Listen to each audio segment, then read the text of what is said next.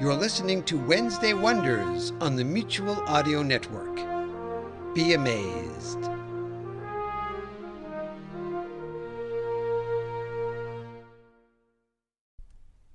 The following audio drama is rated G for general audience.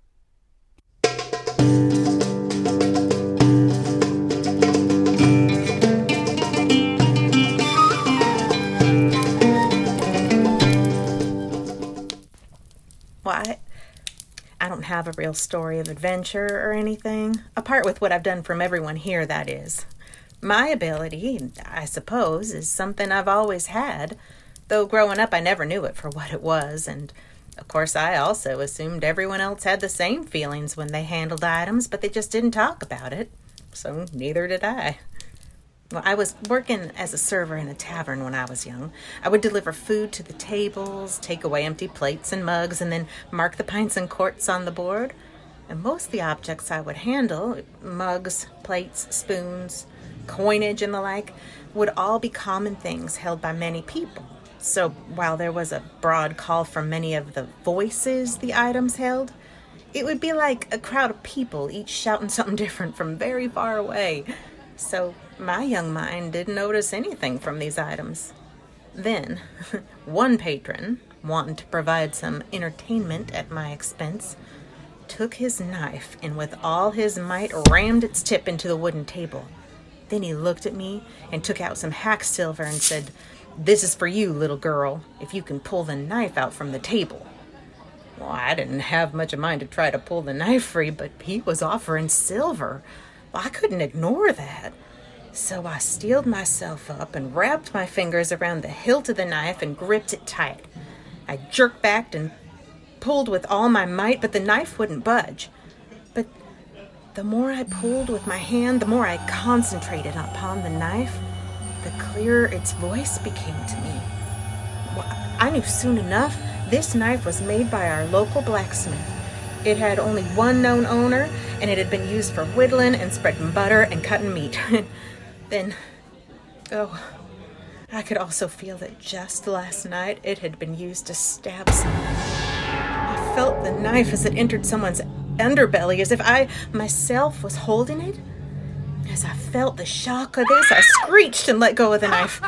There was loud laughter from around the table, but I just stood there and looked wide eyed at the owner of the knife. And whether it was from his guilt or the memory of the deed, when he looked into my eyes, he guessed that I knew. That somehow I knew what he had done and to whom, and the circumstances and the consequences. Of course, I didn't know all this, but to his mind, I knew. Could tell from his eyes.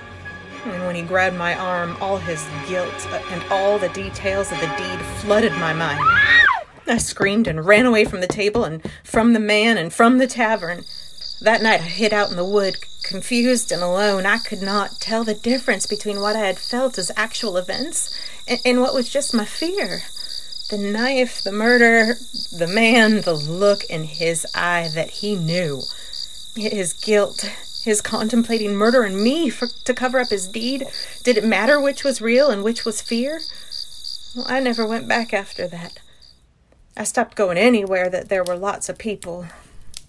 They were so overwhelming, and I was afraid. I, I found some work with an old lady in her hermitage. She couldn't bend over to tender herbs and roots any more. I learned a lot from her, and well, no one tried to murder me after that.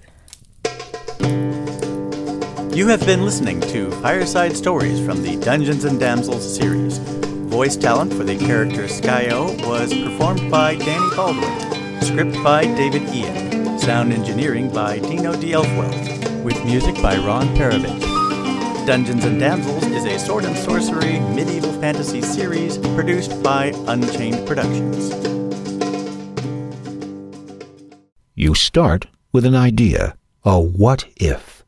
Then you populate this idea with characters heroic, cowardly, dramatic, humorous, scheming, clueless, as many as you want.